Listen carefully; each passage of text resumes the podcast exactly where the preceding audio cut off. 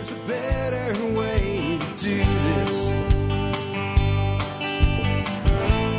Let me show you a better way.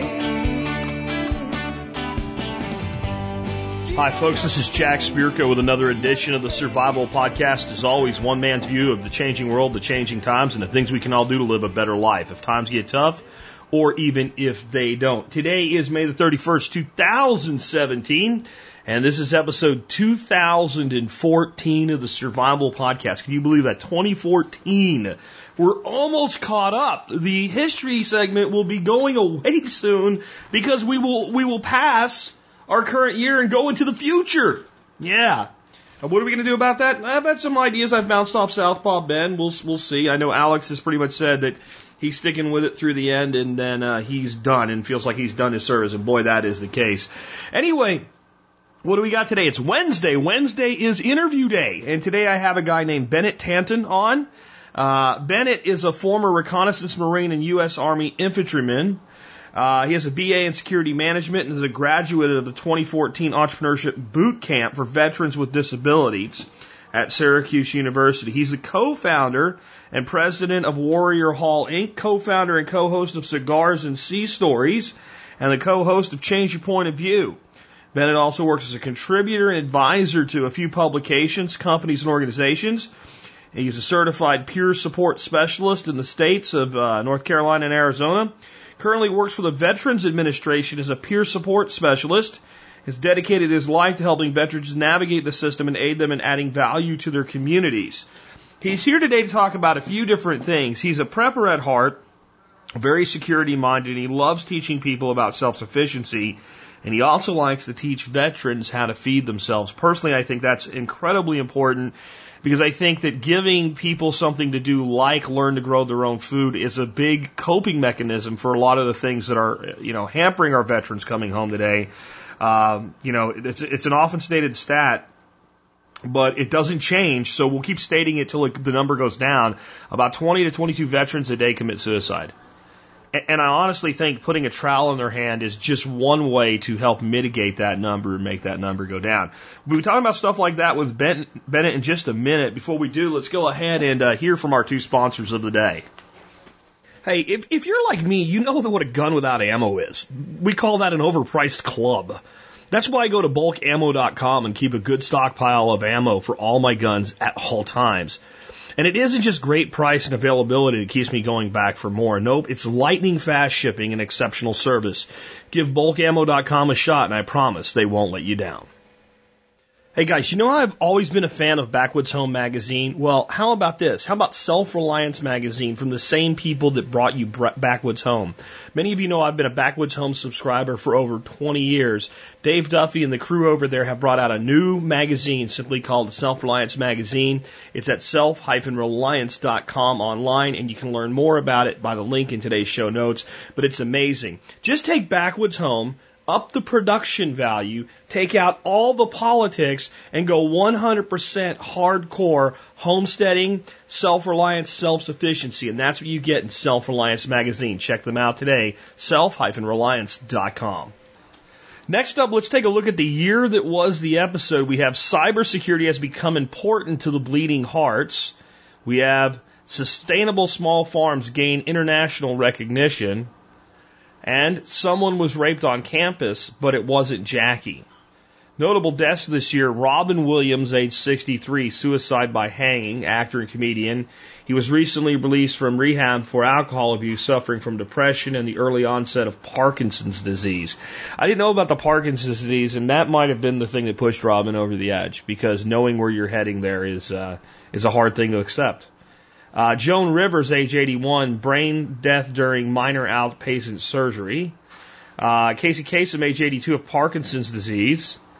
And uh, I just want to point out when I first started the show, every once in a while I would play around with my voice a little bit in the car during the intro segment, and people would write in and tell me, "What's up with the Casey Kasem voice there, Jack?" And uh, I always liked Casey. I, I liked the stuff that he did over the years, and uh, not only was he a disc jockey, he was the voice of Shaggy in the cartoon show Scooby Doo. I think a lot of people don't know that. And John Dobson died age 98 this year, natural causes, sidewalk astronomer and inventor of the Dobson telescope mount. Uh, this year in film, Guardians of the Galaxy, Maleficent, and Interstellar, The Monuments Men, and The Giver. This year in TV, AMC's Turn, Washington Spies, America's First Spy Ring. Liz Wahl resigns from Russia Today on air, citing Russia's annexation of Crimea. She claims that RT is softening its coverage. My sense is she is boosting her celebrity. She can't even pronounce Putin's name correctly. Uh, Jane the Virgin this year on TV, a Mexican American virgin is accidentally artificially inseminated. I've seen parts of this good idea, almost funny, a little too campy. I know nothing about that. Al Gore sues Al Jazeera. Gore sold current TV to the news network, but they failed to make certain payments. Ratings have been extremely low. This year in music, Dark Horse from Katy Perry, Get Lucky from Daft Punk, and Wagon Wheel from Darius Rucker. This year in video games, Middle Earth, uh, Shadow of Mordor, and Monument Valley. In other news, a grazing dispute between rancher Cliven Bundy and the Bureau of Land Management ex- ex- escalates into an armed standoff. We all know where that's headed. Donald Sterling, owner of the LA Clippers, is banned from by the NBA and fined 2.5 million for racist comments uh, he made to his mistress, who herself, who herself was a black woman. President Obama details how he will degrade and destroy ISIS or ISIL. This means airstrikes in Iraq and Syria. He will also send 1,500 troops. We all know it didn't work. Dr. Martin Salia dies of the Ebola virus in the USA, second U.S. citizen to die of Ebola. Michael Brown is shot by a police officer in Ferguson, Missouri, which sparks riots across the country. Bill Cosby resigns from Temple University's Board of Trustees after allegations of sexual assault come to light. Sony Pictures releases the comedy The Interview, a satirical interview of the leader of North Korea, Kim Jong Un. Uh, let's take a look at cybersecurity has become important to the bleeding hearts. Quote, if you need strong anonymity or privacy on the internet, you might want to stay away from the internet entirely for the next few days while things settle quote, it's from a Tor network advisor on the Heartbleed vulnerability in OpenSSL. Uh, the Obama White House's appointed cybersecurity coordinator admits he knows very little about the technical aspects of his jobs. Michael Daniel is more focused on the psychological and behavioral motivations of modern hackers. The question is, how does it happen? There are security vulnerabilities in almost all software. When these flaws become known, they are usually patched by the company that developed the software. It is the security flaw not being exploited in the wild. A company like Microsoft will work on a fix and get it out within 30 days. Sometimes you have to give them a swift kick, but 30 days is the ideal. As long as everyone stays quiet about it, the patch comes out and the flaw is fixed before hackers have a chance to take advantage. However, if a security flaw is actively being used, this is called a zero day exploit. 30 days is out of the window. You need a patch right the heck now. The NSA is a government agency whose mission is to hack into computer systems of foreign leaders and collect data vital to the security of the United States. When Michael Daniel is asked whether the NSA is collecting zero day exploits like the Heartbleed, he admits he doesn't know. In fact, the NSA is doing exactly that and not saying a darn thing. This leaves U.S. citizens vulnerable to cyber exploits as they log onto their bank account. Oddly enough, Amazon.com is okay. President Obama reassures the public that the intelligence services will stop monitoring foreign leaders with these exploits unless it is vital to the security interests of the United States. He giveth and he taketh away. My take by Alex Shrugged. Okay, I don't expect cybersecurity coordinator to grab a keyboard and hack the Kremlin's database, but Michael Daniel did not fill me with confidence. On the other hand, it is darn near impossible to make large sprawling systems like federal government secure from cyber attack. There are too many cyber novices like Hillary Clinton who don't realize security implications when she sets up an email server at home, and she's not the only one. Sony Online got hacked hard uh, in 2014. They were totally skunked as the details of executive salaries and so-called private email exchanges about celebrities appeared on the internet. Unless you specifically encrypt an email, it is like sending a postcard through the mail. Not everyone can see it, but some people can, and if they have a mind to do so, at this point, I'd like to give specific advice, but time is too short. Seek out security pad- podcasts at your level and become your own systems administrator at home. It takes work. The problem is there's too many companies that want to make security easy. Beware of companies that want to sell you a security box that does it all. Generally speaking, it is easy enough for any idiot to use it. Usually idiots will, and idiots can be so damn ingenious. Okay. Um, it, it, this is just this continuing narrative, though, of what our government does that it says it doesn't do. You know, oh, we, we wouldn't do that, or we only use that overseas, and we wouldn't use that against our own people. And, you know, the more that we learn about what our government is doing in the world of cyber, the more we realize that you can talk all you want about them doing things like hacking Iceland and seeing what the Icelandic government is doing. Um, but it seems like their main focus is the American people ourselves, as though they see the people as the biggest danger. Maybe that's because the people are starting to realize what a big danger the state itself is. Just my thoughts. And folks, I'd like to remind you if you enjoy this show and you want to support us and make sure that we're able to continue to always bring this show to you uh, five days a week, Monday through Friday, and cover these great topics, consider joining the Member Support Brigade. To do that, just go to the survivalpodcast.com and click on members to learn more. You'll get discounts to a lot of really great companies. You'll be helping to support our show with a product that will pay for itself. Many of our members tell us that their membership pays for itself three or four times over every year. And if you're military, law enforcement, Peace Corps, or a first responder, you do qualify for a discount. Just email me at jack at the survivalpodcast.com with TSPC service discount in the subject line. Tell me about your service in one or two sentences, and I will get back to you with a discount code. Everybody else, just go to the survivalpodcast.com and click on members to learn more and sign up. And with that, I'd like to introduce our special guest. Again, his name is Bennett Tanton. And uh, really great guy doing some awesome things for our veterans and uh, just dedicated to a life of service. And with that, hey, Bennett, man, welcome to the Survival Podcast. It's great to be here, Jack. Man, How are you? I, I'm great, man. I'm glad to have you with us. I think you're doing some really cool and really important work. I've kind of given your bio to the audience, but could you give us kind of the what I always try to do with a guest with the audience is give them a, a, a like a personal connection. So before we even get into your your topics today, can we just get you to tell people kind of about your background? Uh, you know, how let's go back to high school and how you end up in the military and, and, and, and what leads you to decide that you're, you're done with that part of your life and, and move on to things in the civilian world. All right, sorry about that. So I am um, I went to I joined the Marine Corps at 18. Uh, I grew up in Connecticut. Uh, well, I went to high school in Connecticut, I should say, and I joined the Marine Corps at 18, basically because I was sick of school. Didn't want anything to do with it anymore. Um, just over it. Went to the Marine Corps, Parris Island, graduated from boot camp and got, you know, I, I went in as an infantry marine, so I went uh, to SOI at uh, on the East Coast, and this is 1992. Then I um, got to after SOI and everything graduated, got to Camp Lejeune, my permanent duty station. I was in receiving and some really high speed looking dudes with jump wings and dive bubbles come walking in and say, who wants to try out for recon? I look at well, actually they've called like a school circle, so we got a school circle. Sat down. Who said, who wants to try out for recon? I look at my buddy and I go, what's recon? the hell's that?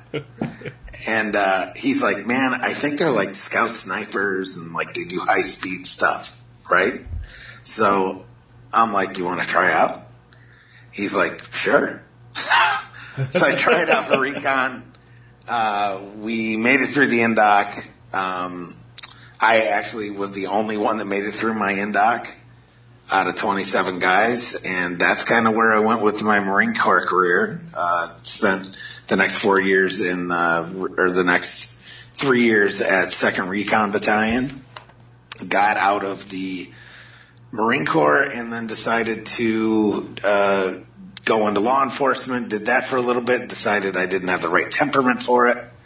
Um, I got my Series Seven license and did a little stockbroking. Realized that that wasn't for me. Uh, and all in all, I was having a real bad time transitioning. Um, just horrible, bad, bad, bad. Uh, ended up getting divorced, and when that happened, I went back to the military, but I decided to join the army instead. So went six years U.S. Army infantry, um, plotted around there, deployed a couple of times, got out in 03, and then I was in the nuclear business for 11 years uh, in, in security. Uh, and um, did a little bit of that, did a little bit of contract work, things along those lines. And then I decided I didn't want to carry a gun anymore uh, and got into really helping vets. Uh, and that's basically what I do now for a living, um, full time, uh, in a bunch of different ways. So I'd yeah, actually like to know- talk to you. if, you wanted that long, but that No, it's that's, great. That, that that's what I've got for you. So No, that's great. I actually would like to know a little bit more about some of the things you're doing to help vets because I think this is something that's really important. And I kind of want to blend it in with one of the things I have on the outline here for you, uh, growing your own food. So Yeah. you said that not only did you get into doing that, I'd like to hear what how you got into that, but you like teaching veterans to do that. Could you kind of talk about both of those things? Yeah, so I grew up in a little farm community uh, in Illinois before before we moved to Connecticut. I grew up in in Illinois until I was 13, and um, my whole family kind of did the whole farming, gardening, self sufficient type thing uh, from when ever since I can remember. Uh, we always had a big gigantic garden, and so I grew up out there. You know, get out there and weed, then, and you know, this is the food that we're going to have for for the for the for the year. So you better get out there and do your work too. Um, so that. My grandmother owned a farm. Uh, I worked on that as well. I mean, my first my first job, my first real job, I guess you could say, was detasseling corn. Uh, you know, one of those kids sitting up on the pole arm detasseling corn as the tractor drives by. So I, I've got deep roots in, in agriculture going back to as far as I can remember. So one of my uh, passions, though, is actually gardening. And I'm like, well, why can't I teach vets how to do this well? Because I find it very therapeutic, along with very self-sufficient. Um, and as most of us veterans know, especially if we've been deployed, man, if that kind of action ever happened here, us as a country, we'd be kind of screwed because most people don't know how to be self-sufficient at all. So I really got into that with the veteran um, food growing thing on the two two points because number one, it's therapeutic, and number two, I think vets, I think everyone should really know how to grow their own food, but I, I'm kind of focusing on vets because it, it's my wheelhouse, so it, it makes it a lot easier. Have you found that it maybe really helps a lot of them deal with reentry because it, to me, I see a very huge problem for our guys today because they're being deployed two, three, four times. You know, then they're getting out. They're kind of circulating back in and out. They're spending an awful long time out of country. They're coming back to a country where things are the way things change today are incredibly different, even over a few years. Let alone some of these guys that have been, you know, six, eight, ten years, uh, most of it deployed anymore. And, and you know, there's a there's clearly a, a, a difficulty for a lot of these guys to cope on reentry. We're losing far too many veterans to suicide. Do you find that when you get them doing something like this, it helps them to kind of deal with that reentry? Absolutely. It's one of the things that it's a huge stress reliever to get out and just create things. Truly. At least it was for me, and I know a ton of other guys that it works for as well. Um, so really, what it's doing is giving them purpose. And I think that's what we lose. A lot of guys lose, guys and gals lose when they leave service. The number one issue that they have, it's not what they've done. It's not what they've seen. I mean, that's all a part of it, right? But Sure. the, one of the biggest things is that sense of purpose is gone. Like, what do I do now? So even something as small as planting and tending a garden gives them purpose because that's daily work almost. I- If, if you've got a big enough garden, that's daily work. Sure it is. So you've got to get out there and, and, and what you're actually doing is creating something for you and your family. So that's real purpose. Now, sure, we can go out and find jobs that give us real purpose, but what I find is that it's real easy to set up a like a four by eight or a four by 12 raised bed garden and you can grow an awful lot of food in that. And it's a, it's a, you know, can be a lot of work. Uh, so it really does give guys purpose, um, to just create that and grow that food. I, that's why it's such an effective tool in my opinion. I think it also probably has something to do with, you know, when you're talking sense of purpose, like you can go get a job and yet you have a purpose, but we all know in general, unless you're in some very key position, if you didn't show up for work for a week, they just replace you.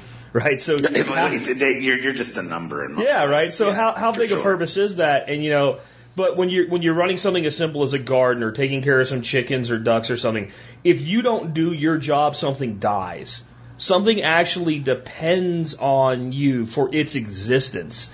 And I, I think that's why I've seen a lot of like you know not that it's the same thing, but it's the same same kind of road, I guess you'd look at. That in in rehab, I've seen people, you know, bring animals into rehab scenarios. Uh, I remember a movie many years ago. You, you know, you, you pick up a horse's foot to shoe it, and a guy that does it all the time can just do it, and anybody else horse won't let him do it. And you almost have to like be willing to somehow be asking the animal for help. In other words, for you know, kind of at a, a an energetic level for that animal to respond to you and do that. And, you know, that, that was one of the, the steps. So having something that depends on you, having something that you actually, it, has true meaning and you can see the meaning at the end of the day. And if you don't do what you're supposed to do, something will actually perish. Because if you think about it, it as ridiculous as it sounds, it, it, it does kind of take a vet back to that point where if I don't do my job, my buddy dies. And, and they, they don't have that anymore. Very much along the same. They, they, don't have that anymore. Like like whether they even wanted to be there or not, at least they had that sense of value. And I think for many it becomes their survival mechanism while they're there, right? So I have to for do sure. my job to keep myself alive and keep my people alive, and then now you don't really have to do shit, if that makes sense. Like you don't really have to do anything. And, and, no. and, for a person that's been, you know, multiple deployments of living that way to just be told, now you don't really have to do nothing except whatever you want, and then they don't know what they want to do yet. I, I think anything that connects them to something depending on them actually is, is, is grounding.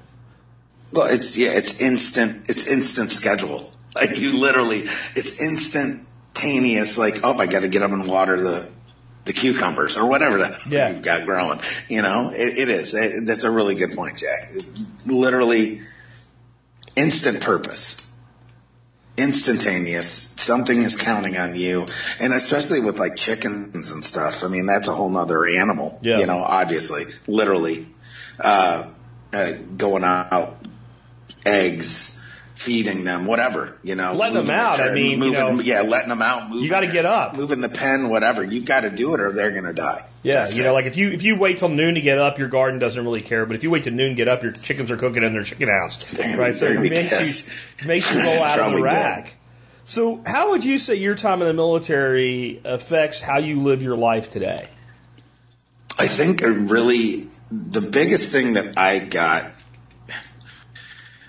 If you break it down like deployment wise, um, it really made me see how life could be um, if you know the shit kind of hit the fan, um, and that there is survival after that. There's living after that, but you need to be prepared for it.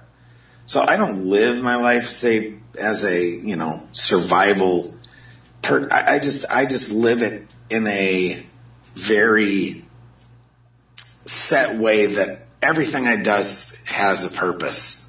Um, there's not a lot of fluff in my house anymore. I guess you could call it, meaning that like my kids know they they know the difference between daddy's messing around and when it's time to to to go Yeah. or when it's time to do something and I've got them um, very self-sufficient on their own. I mean, they're uh, I I have all girls, of course. That was the karma brought down on, on me for whatever. Uh, I've got a fire team of girls, basically. Um, but I can tell you that they all can cook for themselves, you know, and all that type of stuff. So it's really kind of made me focus on what's really important Um, and all the other stuff is just fluff. And we've eliminated quite a bit of it from our lives other than more like art type of stuff like music and things like that because,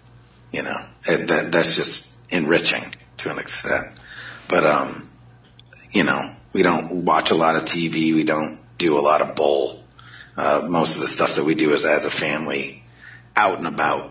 So I know one of the struggles I had to, to have when I became a father was I wanted to instill, you know, discipline, responsibility, things like that. I also didn't want to go, you know, NCO on my son, right? Like, like I had to find a balance Right. and go like, listen, man, he hasn't been to basic. He hasn't served in a unit. Like, you know, he hasn't jumped out of an airplane and he's, he's eight. You can't treat him like that. And I, I had to find this balance of, you know, using that leadership but trying to be, you know, the, the drill sergeant in basic on the last day rather than the first day, if that makes sense. yeah, absolutely. No, I, I've had, my wife has said to me more than once, they are not your Marines. Yeah. They're not your soldiers. They're not, you know, and Yeah. that only happens very rarely. Yeah. But, uh, It's not even that it once happens. in a while though, you just can't help it. It just Yeah. kind of happens. What are you doing? No, you know, like it, even like even like so much that it happens, but like well then figuring out well how do I how do I do what I know is right in a different vocabulary or a different uh, level of energy, you know, than, than I've been Usually it's got to do. do with something that they might hurt themselves doing. yeah. So if Yeah. they're doing it incorrectly and them doing it incorrectly is going to either hurt them or themselves or others, then I'll be like, Ooh, you know. Yeah. But otherwise, otherwise, I'm usually pretty, pretty low key with it. Yeah, if it's Uh, only and going to hurt a find that little bit, if it's only going to hurt a little bit, and we're just going to learn a lesson, go ahead. Yeah, Go it's just a learning experience then. You So- know. So you teach vets not just um, like gardening and stuff like that. You also teach security and preparedness and, and, and food storage, and you teach that. You know, you, you- you're into that yourself. So when you're talking to people about that, what would you say say to them are the easiest ways to get started storing food and protecting their families and things like that? Well, for I mean, when it really comes down to it, you just have to do it. Um, I, I think we all inherently know what we need to do, um, especially as veterans. So uh, a lot of this is just like getting them to realize that they need to do it. Is to go get some bottled water, go get some canned food, go get, and, and it's just the basic stuff. Um, it, that's not really hard to to teach. Obviously, it's mainly common sense, but it's. Um, I, I think you just have to get people to realize that, hey, man, you've been somewhere and you've seen the the breakdown of society. What what happens if what happens to you and your family if that happens here? So what what can we do to mitigate those issues? And that's basically what I what I teach guys. I, I don't necessarily go out and teach that stuff to them. I just make them think about it and then we go through and, and develop a plan just so it's part of the whole I guess you could call it peer support mentorship part of my relationship with a veteran is usually, you know, so uh, is your family taken care of? Are you taken care of? Do you have a plan? Do you have, if, you know, do you have a group of guys that you want to meet up with? Do you have whatever? So I just get them to think that way. Um, and, and I know you're pretty versed in this as well. Um, it's just really getting people to open their eyes to it. And once you do that, um, and unleash them on the internet, it, it makes life pretty easy to, to do this stuff. Um, and, and I like to get together when, when we have groups, um, and we really kind of go through some things, just touch on things. Uh, so, you know, how is your prepping coming or how's your, your, your reliance stuff coming along? Um, and then we'll just bat around some ideas and, you know, guys will be like, well, I'm having problems with this or I'm having problems with what kind of, if I should buy a shotgun or what kind of, you know, I, Yeah. all that type of stuff. So And we're back to a sense of purpose then. You're taking care of your Yeah. family, you're being prepared. And I think that like, I think this message is much easier with military people, and I think you're hitting on why. I think people actually that are not military don't know why. They think it's well because guns and gear and, and, and things like that, and like that's that makes sense to a military person, and it does most anyway. I mean, we've all known that guy that just really For the how- most part. How did you get here? Like why? We've always got Why aren't you in? right? Why aren't you a scout leader instead of a you know? Or but anyway, you know, I think the bigger reason though is if you've deployed, and it doesn't necessarily have to be combat. If you've deployed to anywhere that's not the first world, Yeah. then you know what poverty is. You know what a, a, a crippled society is. Whether it was a great society that was brought down by war, or whether it's a society, society that just never had, hadn't gotten there yet. Like you've seen, like when I was in Honduras for six months, I thought I saw poverty in Panama. I really did. You know, when I went to Honduras, I was like, holy shit, Wow, right. this is poverty. This is having nothing. This is people that like don't even know what not they don't have electricity. They don't know what electricity is or what it does. You know, and like these are people that don't go to the garbage dump to pick trash No. to eat because there's nothing useful at the dump at all. Food doesn't get thrown away. And like when I saw that and I came back to the United States, I always thought things were a little bit like people were a little bit too lackadaisical and you know we I came from the hill country so like we were prepared basically because you had to be and when I went to the cities at first I was like wow man people just have no clue. But when I came back I think it was actually part of the cultural shock as well. Because I was like wow I never realized it was this bad. So what you're thinking is geez I was gone for 3 years and everything went to hell. No it's the same way. You just can see it now and it, it is disconcerting for you when you come back. And it it makes reentry difficult because you're like and you know in the military if you have any leadership authority at whatever if you see something wrong if it's below your level you can do something about it. You can fix it. You can say hey fix this shit right? And if Yeah. you, if it's above you sooner or later somebody else is going to see it and go hey fix this shit. But when you're here you're looking around going there's no one to fix this shit because there's no authority anymore. Now it has to be done through logic and reason which is lacking in some people. Right, for sure. I mean, I always one of the one of the biggest points that I always bring up to guys is is and I and I like to show them, uh, you know, with examples of like Sandy and Katrina and uh, even just the like the 24 hour blackout that we had. I think it was back in 2002, 2003. You know, 2002 in New York yeah um, is literally you we're this is very fragile. What we live in um, is very fragile, and we're 72 hours from chaos at any moment. I mean, because if the power goes out for 72 hours in the middle of the summer in the Northeast, it's it's going to get ugly quick. yeah You know? yeah and and that's what I really try to just and it's not because I want to go doomsday or scare I don't want this to happen yeah I don't want any of this stuff to happen but especially working in the energy field in the energy business for as long as I did I really saw the fragility of our grid and realized that oh my god it, it, it, that right there is a deal changer it's a game changer You, you know, and I think Um, it's important when we're talking to people about stuff like that that we say, hey, look, I'm not saying the world's going to end. I'm not saying No. this is going to be nationwide. When Sandy hit in in Texas, other than we saw it on TV and we felt bad for people, it didn't really matter. It didn't really affect us, but it sure as hell affected the people there. And in Yeah. the upper end neighborhoods of, you know, Manhattan and what have you, in 24 hours, people that would have never even thought about it were climbing into dumpsters for food because in their tiny ass apartments, they don't keep any food. no And, and that's, no. that's all it took in there for people to, to result to dumpster diving. Yeah, and, more then- importantly than that, water. yeah, yeah, So you're talking about the water, you know, the, the system in New York City was flooded. And all of a sudden there's no drinking water. I mean, within, within seven, within 48 hours, you're, you've got people that will gut each other for water. So, I'm not trying, again, this isn't doomsday, this isn't whatever, this is just reality. That's just reality. When the shit hits the fan, You have to know something.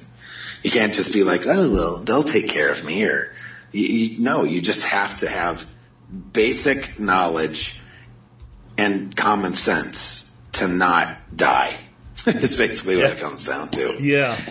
And at least have enough purpose to think outside of yourself and and think about your family and those around you and that if you have that ability to educate them on something that's simple like yeah you went through superstorm sandy and you you know people don't realize how bad it was No. um, people don't realize how bad it was in in new orleans or gal in, in you know parts of texas and mississippi with katrina and that's right here Yep.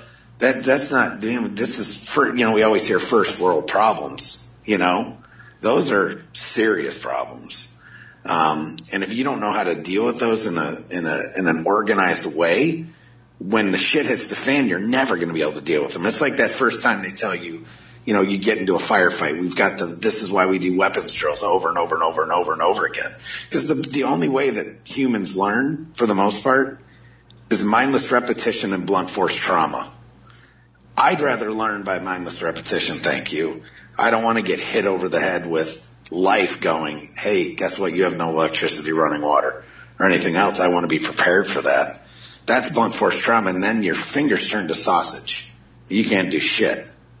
You know what I mean? Yeah. So that to me is at least have the common sense to, to see it and to be able to mitigate those problems. Uh, And this doesn't mean you have to go build an under, underground bunker and get crazy. Just think outside the box for a week. You know what I mean? Think, think a, a week down the road. This is what I can do, and I could basically live self-sufficiently for a week, and then get ready for two. And it, you know, it's a simple process. You just have to do it. That's all. Well, and I think you hit on something there when you said first world problems. Like, and this is what I don't think people get. Yes, this is the first world. Yes, we have amazing technology, amazing resources, just so much opportunity. But something like Superstorm Sandy will turn an area into the third world in an instant. And it could be for a week, it could be for a month, it could be for 60 days. You don't really know how long that's going to last. But what you do know is this all of the problems will get worse every single day. And it's almost like the exponentiality of like the Richter scale. So like the difference between a, a 1.0 earthquake and a 2.0 earthquake, you probably can't even tell. But an 8 and an 8.1, big difference. Yeah. Right? Big difference. So Big as you go, the first day it sucks, and the second day it sucks a lot more, and the third day it really starts to suck. But boy, the fourth day, the fifth day, that c- becomes exponentially worse as all of the problems cascade. Well, resources are there run out, and, and you know, like the thing about Superstorm Sandy that was is insane as as things started to become available again. Shit actually got worse where people were beating each other up in lines to fill up a gas can, right? Yeah. It's like, Yeah. asshole, just relax. You're going to get your gas too, you know. But no, there were fights, you know. There were, you know, mm-hmm. all kinds of things like that, and and that was as bad as that was. It was relatively short term Yeah, you know- relatively calm. because it was, even though it seemed like a huge area, it was a very long, narrow area, and that meant there were areas of support just to the west of the whole impact zone. Where, Right. you know, if something happens in like Miami, South Florida, then you have a mm. limited amount of support access that can get in. You only have one way in, so to say. Yeah, this is what a bottleneck. Yeah. know? Yeah. Yeah. Of course, sure. Floridians usually leave when that shit's coming, and I think Yeah. part of the problem with, with Sandy was people were like, oh, that doesn't happen here. Do, do, you- do you ever crack a history right. book? Right? Come on. Um, so, so what do you think the biggest mistake people make is when it comes to prepping? I, I think that they concentrate on the wrong stuff. I think that they concentrate too much on I've got 45 guns, I've got 18 million rounds of ammunition, um, and I've got equipment to reload another 100,000 rounds, but you have one survival straw for water. Yeah. You know, Yeah. I, all right, folks. If we don't know simple biology at this point, you're at least seventy percent water.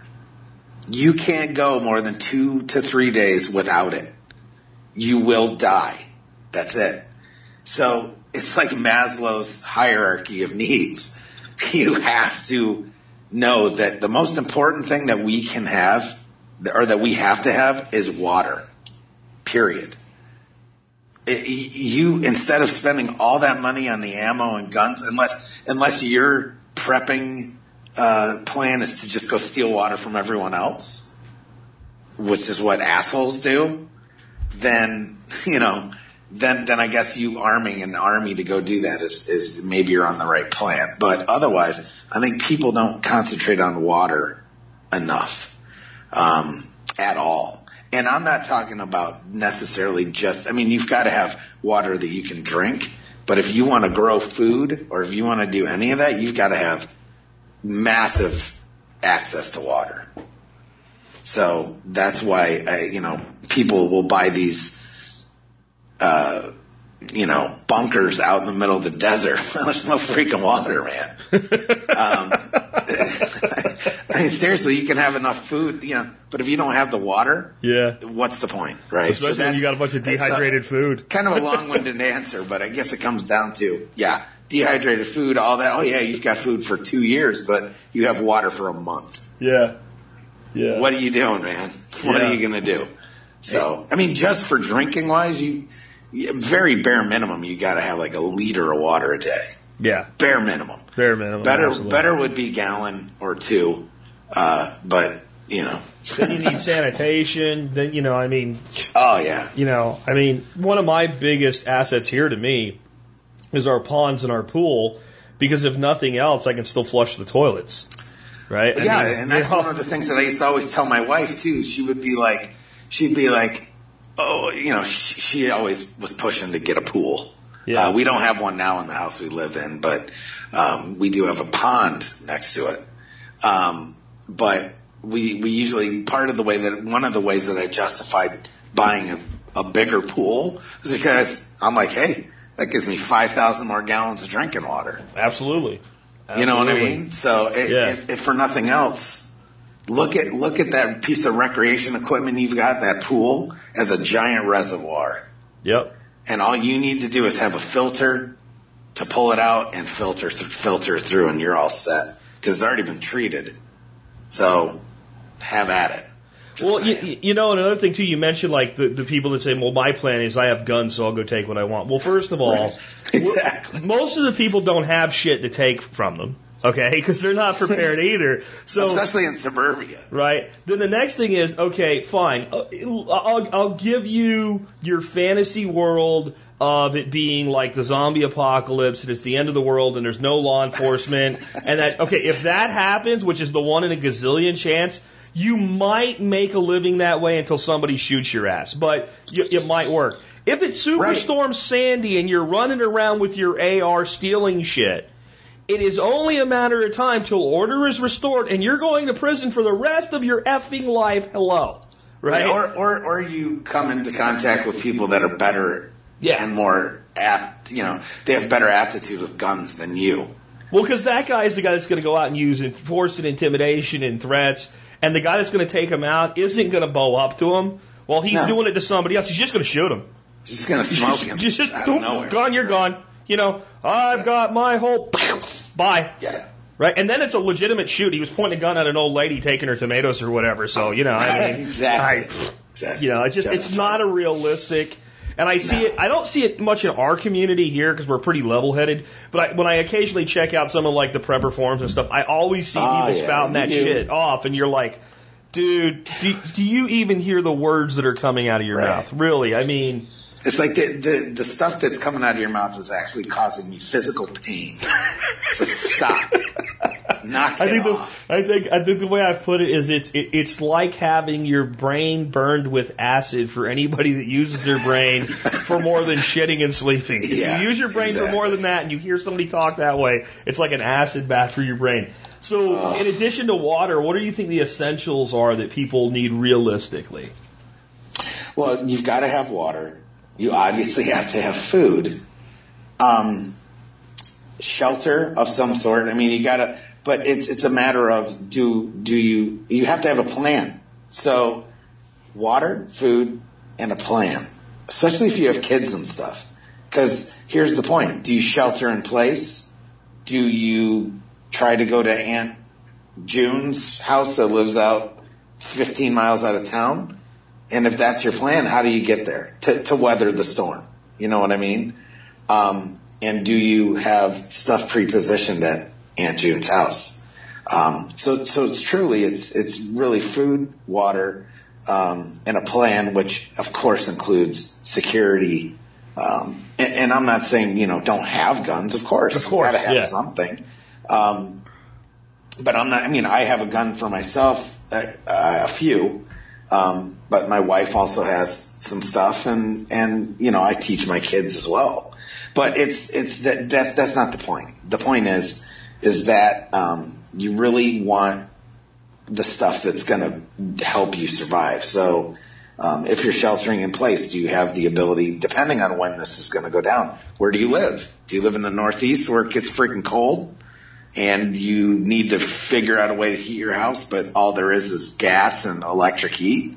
So do you have a place to burn wood? Do you have, you know, so it's, it's the plan, it's, it's really comes down to food, water, and then you've got to kind of prioritize after that and make your plan.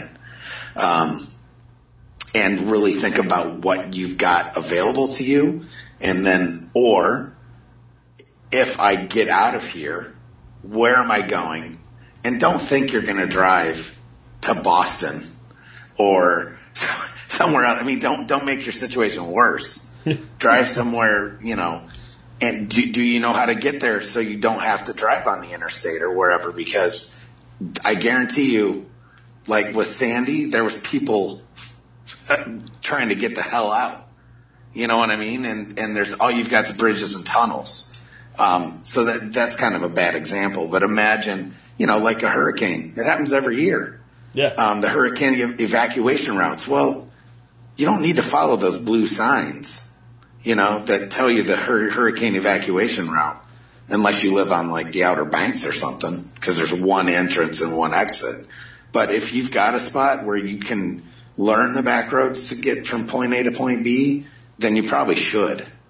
Um, it's just kind of you, you you know exactly what I'm saying. Yeah, I do. I mean, I'm thinking the like choir, the, the, the addition to that, I would say is you have to have more than one place you would go to and more than one way sure. to get to each place because uh, you could be all worried about the hurricane coming in from the coast and you could end up with some sort of uh, a man-made threat coming in from the south or the west. So Yeah. you, you don't know, but I, I do think it makes a lot of sense to like before you worry about like the, the 19 different variables, identify regionally your most likely threats and plan for those and then build your contingencies into that. So, so what is it that we say? Deal with your family, your personal, then deal with your local, then go region or, you know, then go community, state, Yep. region, you know, but you have to really start with you and your family. Uh, and, the other, the other thing I want to make, uh, point out, um, that I think is huge is, is doing the lone wolf McQuade deal isn't going to work. um, you need you need folks. You need you need others to help you, friends, family, whatever. Um, I mean, we know because we were in the military, but I'm sure you have plenty of listeners that are not veterans. Um, stand at fire watch for an entire night uh, just doesn't work day after day. No. you need you need some help. You spread you that need out. a community.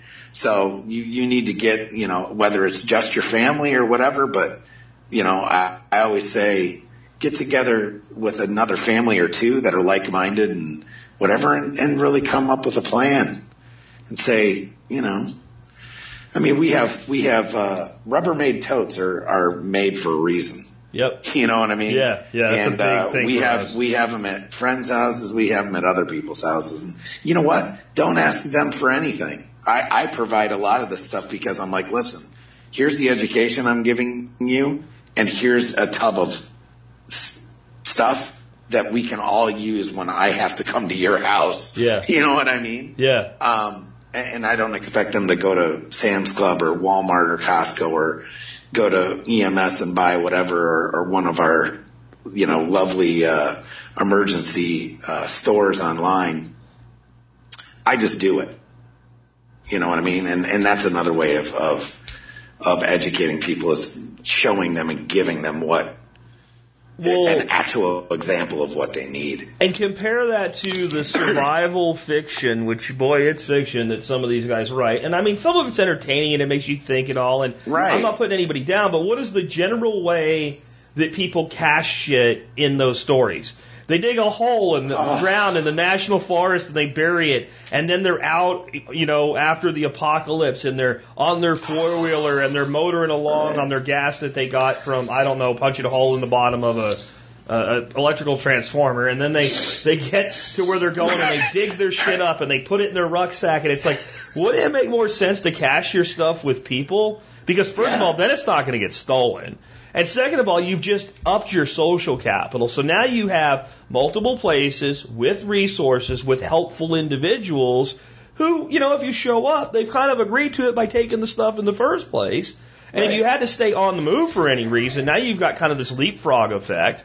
That that all makes a lot more sense than burying a rifle in a freaking piece of PVC pipe and thinking you're going I to it. I never it. got it. I just never got that. I, You I know. mean, of course, it sounds like it might, in theory, be okay. Uh, but but why? This isn't Red Dawn, man. I mean, it's not. You know, I, Do you know how many times I've gone back to a place that I hunted for years, but I didn't go for a few years, and I, I had a place that I used to put my tree stand, and I would go back and go, I know right where that is, right? and it's not there anymore. It's Right. there, but you can't find it. You were Yeah. sure you knew where it was.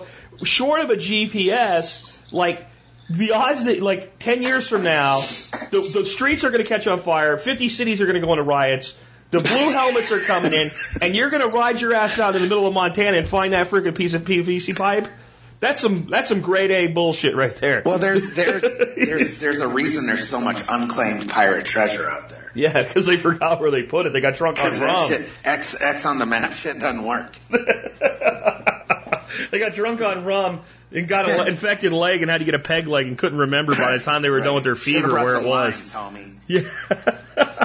You know what I mean? Yeah, I yeah. swear. I yeah. So it literally like yeah, you put them well, I have the GPS coordinates to it. Well, guess what? GPS isn't gonna work. Yeah. Yeah. Yeah, Once- the whole the batteries I love the out. people that all want EMP uh, resistant cages, Faraday cages, and it's like, okay, the entire electrical grid's down. Right. What what are you gonna what are you gonna what are you gonna listen to, right? You know, like Oh man. I have my Yeah. transistor radio in a Faraday cage, so EMP is gonna come, blow up all the radio stations. You're gonna turn it on and listen to static. Yeah. I mean because NOAA the, the the emergency radio channel doesn't work either. Yeah, yeah. So whatever. I So- mean, different strokes for different folks, and I'm not one to push my bullshit on anyone. I don't, you know, eh, but I do like. It, it's there's common sense for God's sakes. For God's sakes, there's common sense, and and yeah, your whole house might be a Faraday cage, but but why? And how much did that cost you? It, it, I hope you're generating your own power at that point because then it doesn't Right. matter, right? You know, unless, Yeah, unless you have power generation capability, and that's protected too, it doesn't matter. I got a great Faraday cage, by the way, by accident in my uh, my quail aviary because we we took the hardware cloth all the way into the ground and buried it. When you go in there, you watch your cell signal just go. I, I swear, if it got hit by lightning, it wouldn't Ah, even affect the man. birds. It's uh, but it wasn't intentional. But I, I guess I'll throw my uh, my radio one two three four in there from Stephen Harris or something. But uh, Right. if you if you were asked like what are some like three solid investments people can make uh, to prepare, what would you say to, to to go with that? All right, so one of them is a shotgun, a good shotgun. All right, um, because he can use it for not only hunting, but see, that's the other thing. It's not for hunting; it's for self-defense. I mean, I'm, I'm going to be completely honest. The, the people that think that they're going to go hunt for food, eh, no, it just isn't going to work. Um, but so I, I would say good shotgun for self-defense. It's the easiest thing to use, um, and it's cheap you can buy ammo, you know, by the caseload um, versus like a 556 or, or something like that. Um, and let's be honest, you're not going to be engaging people at 300 meters. You're going to be engaging them at 20. So anyway, just because for sheer balance, shotgun, a kick ass water filtration system. So I, I can tell you exactly what I use is a monolith um, pre-filter kind of thing where it literally I made it out of um, five gallon buckets that I bought at Home Depot to pre-filter water. Like literally I can pull water out of the, any, anywhere almost.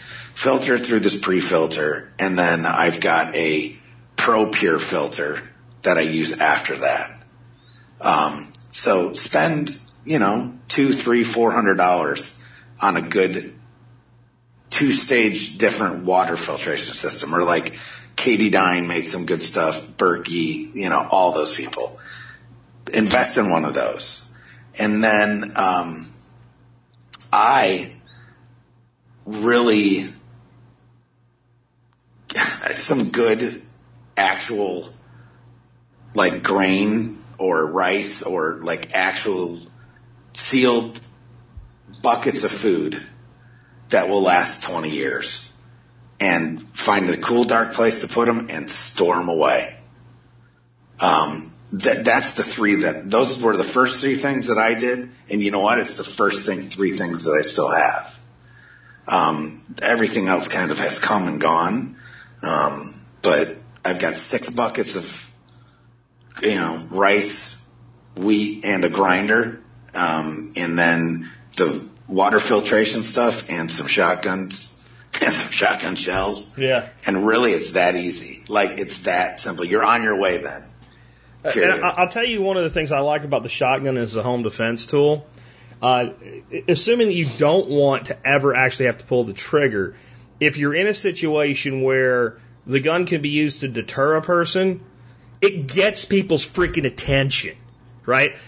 The handgun actually, in a lot of ways, is tactically more useful in a home defense situation in some ways because of the way it can be concealed or For maneuvered. sure. But when somebody sees that big ass 12 gauge barrel pointed at them, or they hear that universal sound that somehow in movies goes over and over and over again, exactly. right? Gun stays loaded, but that, that, first that first rack of shellacca, like that, like everybody knows what that is.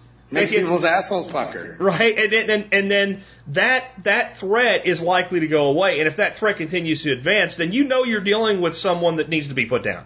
Because if if somebody's got a 12 bore pointed at you and you go toward them, there's something wrong, right? And and so I think not only is it deadly effective, it's also I guess philosophically effective as well. There's, I, I think there's been plenty of situations where someone's been poking around a backyard or something, and the 870 comes out the window, and they're like, Yeah. you know what, F this, I, I, I'm Yeah. going, so I, I'm out of here. I don't want nothing to do with that. And it's also really versatile because you know it, it, it could be used like Michael Jordan when he set up my beehives. He's like, why don't you just put them out at your front gate?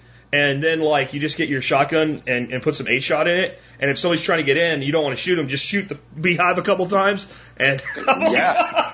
right. we're like, Exactly. okay, well, you know, he's like, no, no, all I gotta do is, all you gotta do is run a cable out there and just start jerk, jerking it. I'm like, all right, man.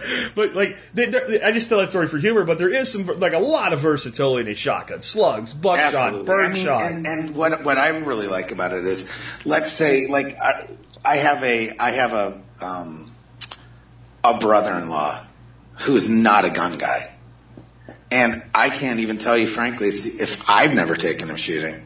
If he's ever fired a gun, it wasn't from me. You know what I mean? Yeah. But I know that I can give him a shotgun and within 10 seconds, he can be effective with it because he barely has to aim, especially if it's got double aught in it or something like that. You know what I'm saying? Well, yeah, it's either So far it's- enough it's out that that pattern simplicity of the helps you, or it's close enough that it's not about that it's a, a huge pattern. It's just like if you if you point a shotgun at somebody ten feet away, you're probably not going to miss. It's it's pretty no, easy. exactly, and and that's the point. So whereas in with with something else they could, um, and it's it's just it's simple, easy, and and that's kind of why I really like shotguns. And they're really versatile because, I mean, just think of all the different shot you can buy to do whatever you want with, um, and, and whatnot. It's, it's multifaceted. And, uh, that's just my two cents on that. I mean, I really like, uh, um, what's that one pistol? The Defender? Something like the Judge that shoots 410 rounds. You know what I'm talking Yeah. about? Yeah. So I don't have one, but that's the only other handgun that I would ever buy. Um, just because it shoots shotgun rounds, basically. Simplicity's sake. Very cool. So, um, what, what would you list as maybe your, your three top trusted resources in survival information? Well, um, frankly, for years it was um, the survival the survival blog um, for, for a long time, but I haven't gone there in a lot of years. Um, frankly, I I've been going to your website lately, and I like it because you've got some simple. I, I, you know what I looked at the other day, Jack, was the videos that you gave of the Nine Mile Farm. Yeah. Um, I love it because that type of stuff, people can use that. It's actionable. They can go, oh shit, I could do that. You know what I mean? Um, so, so that, what I'm getting at with that is YouTube nowadays. Type whatever you want into it. And it's the largest, one of the largest search engines in the, in the world. YouTube is an invaluable tool, um, for getting survival information, right? Um, and just the internet in general. So th- that's really that's really about all that I do anymore. I haven't bought a survival book in a long time because I found out that for the most part, it's just people trying to sell you their own brand of shit. um, you know what I mean? And I, Yeah. I, I get it. We all have to make money. I, I get that. Um, but there's so much free information out there that you don't. There, I haven't found a book uh, in a long time that piqued my interest enough to go out and buy it. Um, so I would say I don't know if there's necessarily even three. I would say Google and YouTube. you know, and then frankly, and then frankly, uh, sites like yours because they're common sense. Yeah.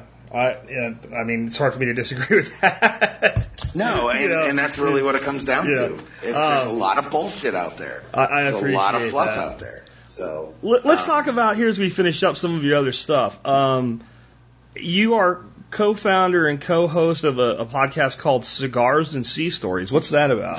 it's basically a marine centric uh, podcast, but we we really get down and everyone's heard the term smoking and joking, um, and people think about it sitting outside around the smoke pit, around a bonfire uh, with your buddies or whatever, and just no shit. There I was, stories all over the place. So it kind of goes along with those lines of the smoking and joking.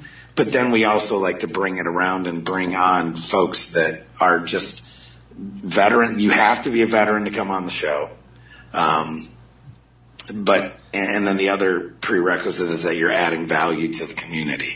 So, um, we get on, we bring folks on and we just talk common sense stuff. And we don't want, even if we, I mean, we've had special forces guys and Delta dudes and, you know, Marine Raiders and some of the most high speed, low drag people on there. But what I want to hear is like their boot camp stories or stuff like that. I don't, I don't care where you've been and what you've done necessarily. It's just, let's, let's get down and dirty and really just shoot the shit. Right. Yeah. And uh, so that's mainly what Cigars and Sea Stories is about. I mean, we we focus on Marine Corps business or, or veteran owned businesses and things along those lines too, and really from all genres. There's no one niche. So we talk to everybody from t-shirt companies to um, guys that make items out of barn wood. You know what I mean? Um, so that's basically what Cigars and Sea Stories is about.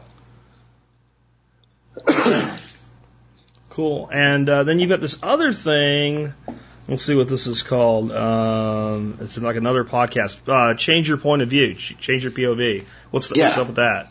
So Change Your POV now is morphed into a podcast network, uh, where actually we have it set up more like a, like a TV station would be. Um, so figure like, you know, Fox, ABC, pick a station, how they have different shows throughout the week, right? But it's one channel versus its own distinct podcast. So we have, uh, five, right now we've got one, two, three, four podcasts live, and we've got another two that'll be going live here soon. Uh, we've got Motivation Mondays, which is literally just a three minute motivational uh, blurb from from one of the hosts. Um, Tuesdays is Changing Hearts and Minds, which is uh, hosted by Jeff Adamek. He's a um, medically retired uh, Special Forces um, weapons sergeant who, uh, you know, is just a badass and really cool dude. Uh, so that's his show. We've got a show called um, Headspace and Timing, which is about veterans' mental health, uh, and that should be going live within the next two weeks, I'd say. Uh, which I think is a fantastic podcasting name, podcast name, Headspace and Timing. Uh, for veteran mental health, especially, uh, alluding to the 50 cal, of course. And then we've got an outdoor show, uh, with a, he's the only non-veteran member of our team, uh, called Neophyte in the Woods, which is basically going to talk about people that are interested in hunting type activities and outdoors activities. And then we've got, uh, Remove Before Flight, which is a, um, Kevin Fairbanks is a, uh, he was an Air Force comms guy, uh, but now he's a marketing, uh, business marketing guy. And he does that. It's basically a veteran entrepreneurship and marketing podcast. Uh, and then we do Attack Fridays, which is Eddie and I's, my co-host show, which Attack is a acronym because you know us in the military, we love our acronyms. Uh, and that stands for actionable tips, tricks, and coachable knowledge. And basically we bring on, uh, veteran business owners and, um, veteran entrepreneurs and veteran, just people that are really, uh, we feel can really add value to the space and get people, whether it's, you know, training people how to, uh, write resumes or, um, start their own businesses and basically just to help the community. So, yeah. Very cool. And I mean, real quick, cause you, I mean, what, what you do as a professional, like your employment, you work for VA as a peer support specialist. Correct. What exactly does that mean? What does that mean? What do you do? Basically, it's I'm like a, a, a an active mentor slash coach slash uh, buddy that just helps guys or gals um, transition through this madness that, that we've got that's the VA. Um, and whether it's help with benefits or um, homelessness or finding food for their families or uh, some maybe they need a ride from point A to point B. Um, and then I really help them.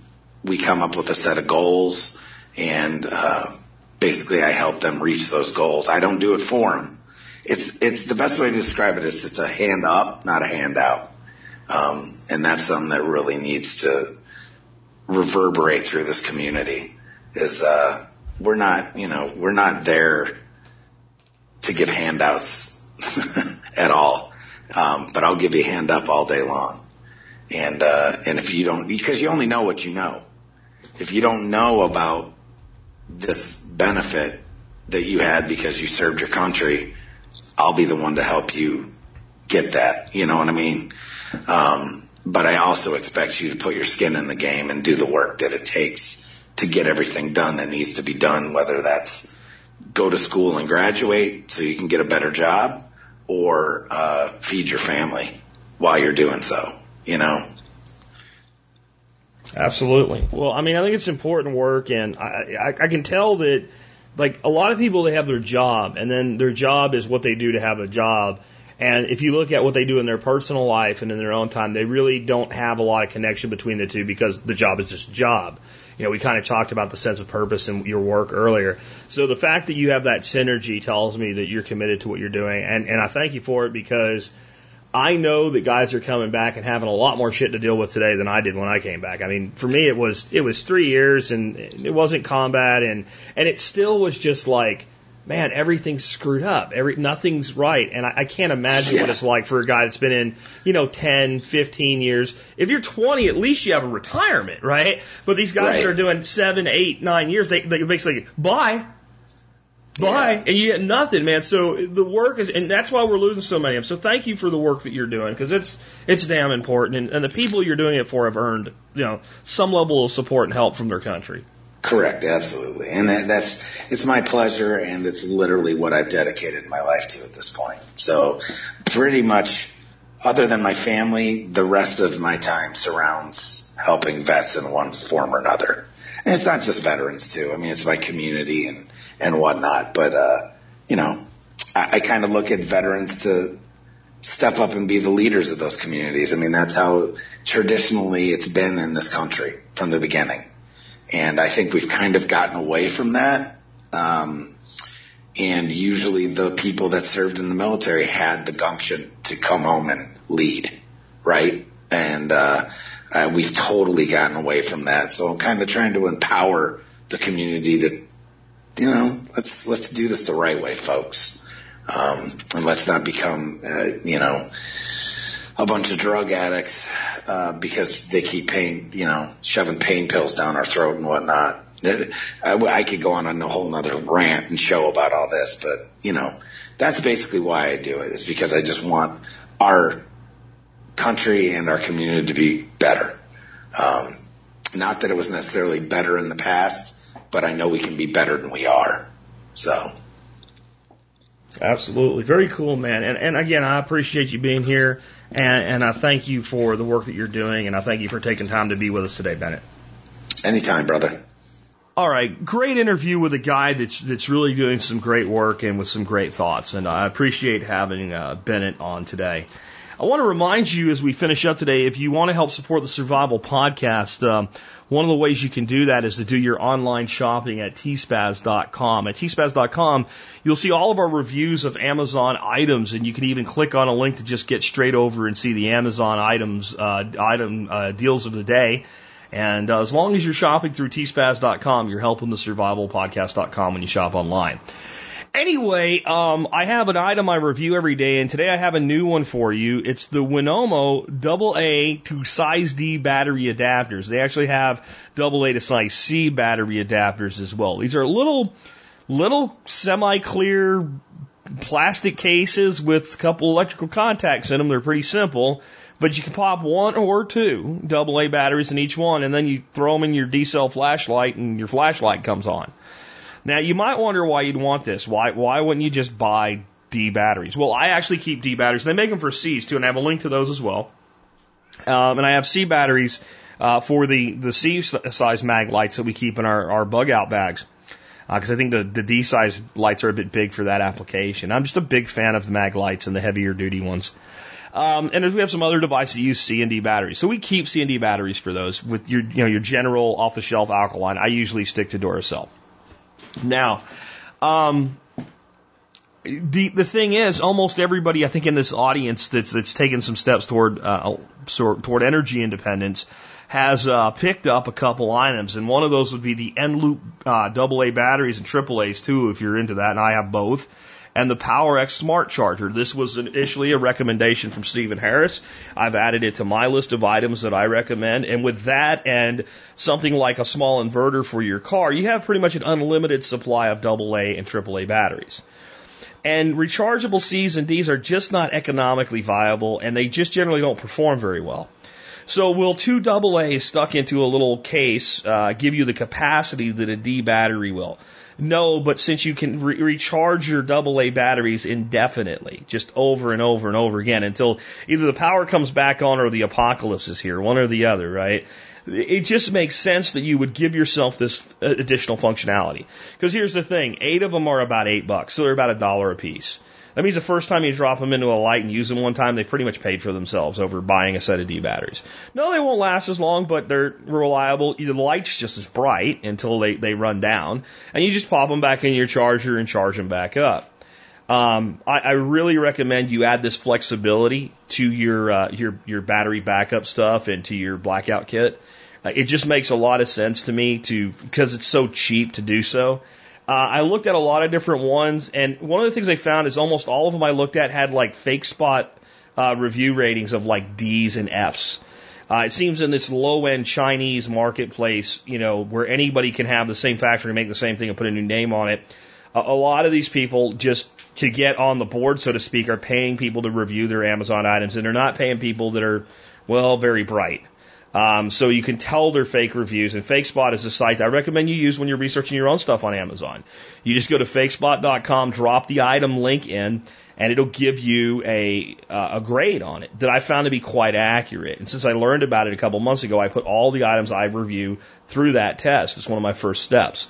This got an A. Um, and it was like the only thing in this product category that got an A. Uh, so uh, I gave them a chance. They work just fine. They're easy to load.